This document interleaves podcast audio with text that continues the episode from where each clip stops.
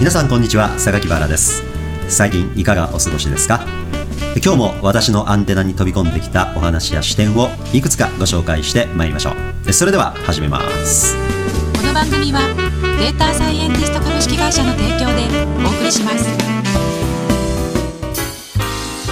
さあ前回は歴史は類型化しうるかなどの話題をお送りいたしました。今回は未来予測を乱す要素とは？などなどについてお話ししてまいりますどうぞ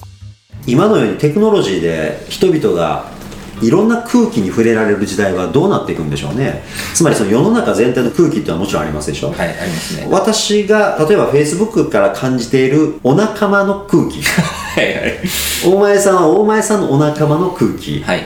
ね、ソッシーさんはソッシーさんのお仲間の空気。翔ちゃんは翔ちゃんのお仲間の空気ってあるでしょ、はい。その空気がうねってうねってものすごく影響を受けながら、はい。あ昔はみんなこうだなっていうある一つの単一の空気というのを感じながらだったんでしょうけど今はその全体の空気も感じつつ個別の空気にも触れながら、はい。ある意味ものすごくさなんて言うんでしょうねボラティリティで言うと低まってきていると考えられます。つまりありとあらゆる波が打ち消しちゃうじゃないですか。はい。さまざまな波長が合体すると、はい。この効果って起きてないですか？僕はね、それに関して言うと、トランプ大統領が大統領選で当選しましたっていう話と、ブリグジットの国民投票で、えー EU から、ね、UK は離脱すべきだというのが国民投票で決まったわけじゃないですか。で、僅差で決まりましたね。ね、そうですよね、でどちらも僅差が決まってるんですけどでこれを AI を使ってねソーシャルメディアの空気を読んでこの投票結果をやっぱり僕の知り合いの会社が当ててるわけですよ。どちらも。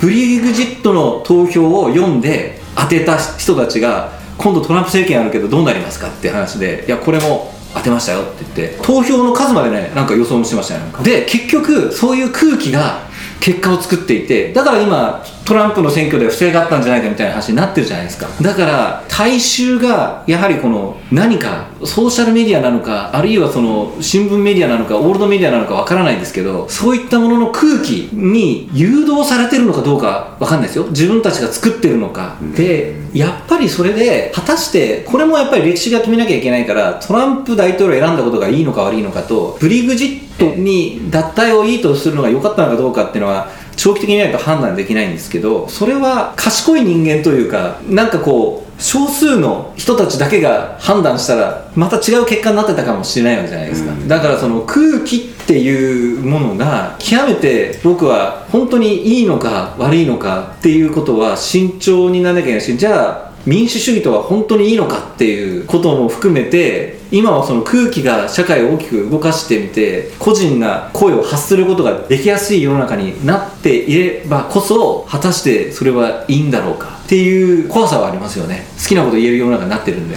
だから私ね独立機関としてね、まあ、3件分立もいいんですけどねやっぱ4件5件分立ぐらいにすべきだと思うんですよ。そのね4件っていうのはまあもちろんマスメディアですよ。だけどね5件目って言えるんちゃうかな。つまりねファクトばっかり調べまくっててその政治家や司法やマスコミが言っていること一個一個をファクトと照らし合わせて情報提供するみたいな、つまり事実のみをただただ探求しひたすらそれに寄り添い誰によることもなく政府の発言司法の判断その証拠となったものそしてマスコミの報道これをもうつぶさにファクトと比べ続けていって発表し続けるみたいなね、ファクトに寄り添いきるような機関っていうのはいるんじゃないかな。なるほどね。うん、あのファクトさえもね、うん。時には歪められますけれどもそうですね。はい。ですけどファクトを探求するそれに集中するっていうのはもっと大事だと思うんですよね、うん。結果後でファクトが違ってました。ごめんなさいはいいと思うんですけれども、はい。まあ往々にしてみんな別々それぞれ違うところからファクトを引いてきては都合のいいように判断したり報道したりもするでしょうからね、結局僕たちどれ信じればいいのよとなってきた時にあじゃああのファクトなんたら党のね 党党なのか機関なのか分かりませんけどね。うん。あそこを見ればとにかく事実は分かるみたいなね、まあ、そうすれば例えば安倍さんが言ってることが正しいのかマスコミが言ってることが正しいのかも案件ごとにちゃんと立証されるでしょうし。これでもあれですよね。ほとんどなんかインテリジェンスのような気もしてきていて要するにファクトを大衆に教えていいファクトと教えちゃいけないファクトって場合によっちゃあるんじゃないかなって気もするんですけどこれどうなるんですかそこは。例えばですけど、はいえー福島第一原発が炉心溶融が起きているのかいないのか。うん、メルトダウンしたのかしてないのか、うんそうそうそうそうそうそう。北朝鮮のスカットミサイルの脅威はどれぐらい脅威なのかどうなのか。なんか古すぎて飛ばないという噂もありますし。そういうのって要するにファクト知ってしまったらやばくないみたいな。例えばアメリカだったらケネディ大統領を暗殺したのは本当は誰なのかとかそれってなんか伏せられてるわけですよね。ですからねそこに多分その権利を規定しなければならないと思いますよ。つまり何人たりともその事実に迫る自由は脅かされないみたいなね。それはまあ表現の自由も大事ですけれども事実を知る権利も非常に重要ですよね、いやおっしゃる通りですね。ただそれが何らかの大人の事情によってそうですね。えしばらく防いられていた場合はある年月をもって後でその事実を振り返るとうん。いうことになるんじゃないですかね、あのベノマ文書のように、まあそうですね。えー後で公開される。え事実はそうだったのだ榊原さんとか事実を持ってきちんと判断ができる人は事実を知りたいって思うと思うんですけどでもその事実を持ってきちんと判断できない人もいてでそこでやっぱり話の議論としては果たしてじゃあ事実が5件目のファクト機関が皆さんに事実を流した時にそれをもって人々がどう判断するのかっていうのがまた別問題としてありますよね。おっしゃる通りですね。あの事実に直面した時に人々が取る反応いろいろでしょうからね。そうなんですよ。うん、あの事実に対して嫌悪感を持つことだってあると思いますよ。そんな事実は知りたくなかったって。あとみんなが仲良くする上では、この事実は当面伏せといた方がいいみたいな、なんか大人の判断っていろいろあるじゃないですか。世の中には。ありますあります。うん。あります。私もそれになれるのにだいぶ時間かかりました。大人になってものすごい時間かかったんですよ。そうですよね。まあでもでも歴史はそういうことで溢れてますよね。そうですね。市民がエンパワーされてその人たちがよりいろいろな意思決定や判断ができる社会がいいとはやっぱり思うんですけどね、相対では。じゃあ一部の優秀な人間にね政治を任せますと。あるいはその社会の意思決定を任せますっていうのはいい社会かっていうとやっぱりそれも違うような気がするんで、しかもその幸福かどうかとはまた別次元ですからね。あの知らなかった方が幸せだったみたいなことって多いでしょ。あとは情報の流動ですよね、はい。細かいこと知りすぎても生きていく判断に役に立たないことだってあるわけですよね。そうですね。地球上では例えばそのねあの、ニュートンの式が非常に便利に使われていますけれども、じゃあ宇宙行って帰ってくるのにはアインシュタインの式を使わなければならないと、どっちが事実かって言ったらそれはアインシュタインの方が事実に近いわけですけど、はい。じゃあ毎回地球上で行うその物理の計算全部アインシュタインの式でやらなきゃいけないのかって言ったらしんどいですよねいちいち。まあ、そうい う有用性の問題もありますよね。ありますね。ファクトを使うにしても、うん。っていうんでより便利なファクトとはちょっと違うんだけどまあ簡便な方使っとこうかになってきて、まあ有用性からはそっちの方が勝ってるみたいなことがあったりとかですね。そうですね。まあ、これ分野によってねややこしいすいません。撤回しますそのアイディア。い。やいやでももう深掘りしがいのあるね話だと思うんですよね。その期間を作ることとただその期間を作った暁に成し成し遂げたいこととかやっぱそういうファクトと照らし合わせて意思決定をするっていうことをやっぱ行為として行うってことは期間の有無問わず何かしらの形でやっぱなされることの重要性とあるかもしれないですよね。まあなんか統計の不正問題とか、あのちゃんと取れてなかったとかあるかもしれないですけど。本来は例えば大学などのその研究機関が常にそういうファクトをうん。調べているわけですよね、まあ、うん。学者の、がまあ、各学会なりが、はいそこが、まあ、その見解を発表したりデータを発表したりしてるわけですから本来それをもって、うん。まあ、ファクトと特集だと見なすべきなんでしょうけどね、うん。でも僕らが見てもよくわからないこと多いししかも今みんな人々が関心を持ってるテーマに対してピンポイントで教えてくれないから、まあそうですね、自分たちで探す手間も大変ですもんね、うん。でちょっとぐるっと話戻ってきますけど、そのローマ時代のですね、その当時からしてすでに見事な議会制民主主義が取られており議事録まで細部にわたって残っているおそらくですけどその時に議論されていたお話はいや民はこう言ってるぞ、えーこうしないとあそこはちょっと水浸しになっちゃうからみたいにできるだけこうファクトを持ってみんなで意見を出し合ってそしてまあ決定していこうみたいなプロセスが多分あったんでしょうね。それに関して言っても確かにまあ議会ももちろんそうなんですけど僕もですねそれ影山さんに前話しましたけど僕は塩野七海さんの講演会行ったって話僕言いましたっけ？伺いました。その時にそのファクトっていうか情報を早く仕入れることがすごく大事じゃないかっていう今の時代って一刻も早く最新の情報を仕入れなきゃって言って皆さんはグノシーとかニュースピックスとかあちこち追っかけて最新情報に血眼になってたりするわけですけど、まあ、ローマ時代の人たちは最新情報をどうやって得て知ったかっていう話を、まあ、塩野さんに聞いたらローマ帝国の辺境である例えばエジプトのアレクサンドリアとかあるいはイスラエルのエルサレムで起きた暴動の知らせがローマに届くまでに30日かかった、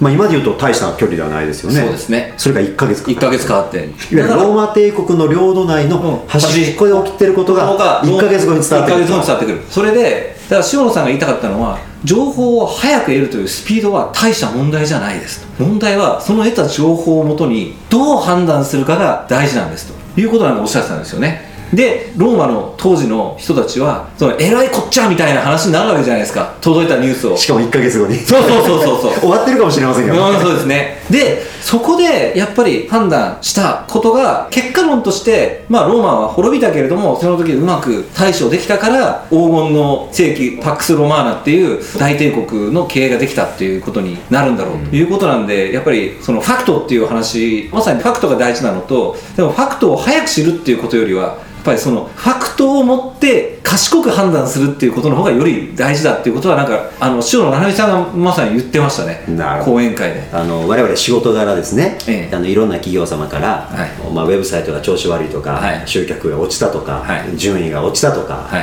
い。よくご相談いただくことがあるわけですよね、はい。現場の担当者の方いつもどんなファクトデータをウォッチしてるかね。大概の場合毎日検索順位チェックしてたりする担当者いるんですよ。あ昨日は7位だったのに今日は5位。やった。2位も上がったなんでやろと。でね翌日どうなるか。9位に下がったりする。でその次の日4位に上がったりするんですね。でつまりね毎日変化する海でいうとそのさざ波ですよね、うん。もう風が吹くたんびにこうさざ波あるでしょ。で潮の満ち引きレベルではなくザーッと来てはザーッと引きザーッと来てはってもうあの数十秒期にやってるやつあるじゃないですか。あの変化が起きるたんびに一喜一憂してる担当者いたりするんですよ、なるほどなるほど。ところがですねウェブ戦略の判断に生きる情報の単位はじゃあどうか時間軸で言うと、毎日の順位変化ってあんまり役に立たないんですよね、どうすればいいか分かんないんですよ。昨日と今日に違ったことによって何を打ち出せばいいかよく分かんない。翌日まで下がってますから。ところが1週間の計で見た時に大きく下がったか、うん。1ヶ月の計で見た時に大きくどうなったかという動向は極めて重要で、うん。それは何らかの対策を要するんですよね、どの単位や時間軸でその知るべき情報か、本当に毎日こうだったトランプがこう言ったああ言ったこうツイッターしたということは、どの程度役に立つのか。いやいや同じことですよね。ね、おそらく役に立つこともあるんでしょうが、はいはい。えー8割9割はさざ波なんじゃないかと、はい大きな潮の満ち引きや地殻変動が大事なんじゃないかみたいなことはねはい。よく思いますよ、何なんですかね。それは対極感と言っていいのかどうかは分からないんですけど必要性の問題もあるでしょうからね。さざ波レベルの潮の満ち引きが我々の人生に影響するかって話ですよね。そうですね。虫とかのレベルだったら影響するでしょうけどね、うんあそうです。ね生きる死ぬになりますね。そうです。巣の立地を巡ってですね。さざ波がどうなるか。そうですね。えー基本的な情報にこう修練していくみたいな話をなんかファイナンスの方で誰かが言ってたのが時価総額とかバーンって上がるようなこう IT 系の企業とかあったりしてで結局財務の方の数値にだんだんこう近づいていくみたいなさっきおっしゃったそのさざ波みたいなあの大きく乖離したやつは最終的に実態にこう近づいていくみたいなのがすごいいつになるか分かんないけどロングスパンではそういう風に見れますみたいなお話聞いたことが。あってなんか時価総額とその実体価値との差の変化っていうのは長期で見たら興味深いかもしれませんね。そうですね。結果として実態に本当に近寄っていってるのかどうかっていうのはね、近寄っていってる間に実態自体が変わったりもしますから、まあそうですね。ですからほぼ同じ資産価値資産規模が続いているならばね純度の高い計測ができると思うんですけどあの実態の方もどんどん変化していますしね。で絶好調の時に、まあ、漫然としていた経営者が、うん。それは要は先代が作った大いなる仕組みの上に乗っかってる経営者なだけかもしれませんしね、そしてその人が漫然としてたことによって利益を出すがために投資を控えてしまって、うん。3年後5年後に備えができてない。で次の経営者にバトンタッチしたでバトンを受けた超優秀な人が前の前任者が何の有効投資もしてなかったがために、はい。次の5年間苦労すると。これよくあるじゃないですか。ありますあります。あの僕もビジネススクールで授業をしてるんでよく比較で例えられるのがイーストマンコダックと富士フィルムの比較の話あーなん。です面白い。コダックってやっぱりもう典型的ななんか MBA 出身 CFO がいたのか効率的な資本負債構成を作ろうとしていたのかやはり資本ってやっぱり資本コストが高いから借り入れを増やすと。いうことで借り入れを増やすことによってあの資本効率を高めてそして一株当たり利益を高めて株価を上げるという、まあ、株価を上げるためには極めて合理的な戦略を、まあ、イーストマンコダックが取ってたんですけどその結果印画紙フィルムの市場がある時鶴瓶落としのようになくなっていってそれまデジタル化の流れの中で既存ビジネスが崩壊していくわけですよね。その結果財務の財務の効率っていうか安全性の観点からいくと借り入れが多すぎたために会社は結局チャプター11で企業再生という形でね破綻したっていうのがイーストマンコダックで一方富士フィルムっていうのは、まあ、フィルムで稼いだたんまりった内部留保。これをもうなくなるぞとフィルム事業は。だからそれをどんどんフィルム作ってた工場の従業員をバイオだとかそっちの方に配置転換してガリガリ投資してそれでギリギリデジタル化の変化の中でフィルム事業から次の波に乗っかって沈んでく船から逃れられたっていう話があって今の話でもその短期的に合理的な判断を取ってみたけどもそれが長期的には間違ったいう話と儲かってる事業があった時に未来がどうなるのかっていうのを見越して先々に手を打てるかどうかってやっぱりその強力に経営判断とビジネススクール的な教科書的な教えに反することをやって方が良かったっていうまあ顕著な例かなって気がするんですよ。そうですよね。でそれ考えるとねあのその政治の判断も似たとこありますよね。今良かれと思ってやった判断は5年後10年後えらい目に遭うっていうことはありえますからそうね。まさに経営ですよね。おっしゃるとなんですよ、12年3年で利益を出すことを考えればねいくらだってコストセーブのやり方はあるけれどでも未来への投資をしなければなりません。5年10年で大きな生き残り悠々勝つにはということでね、ええ。これは全然やるべきことが変わってくるということですからね。この番組はデータサイエンティスト株式会社の提供でお送りしました。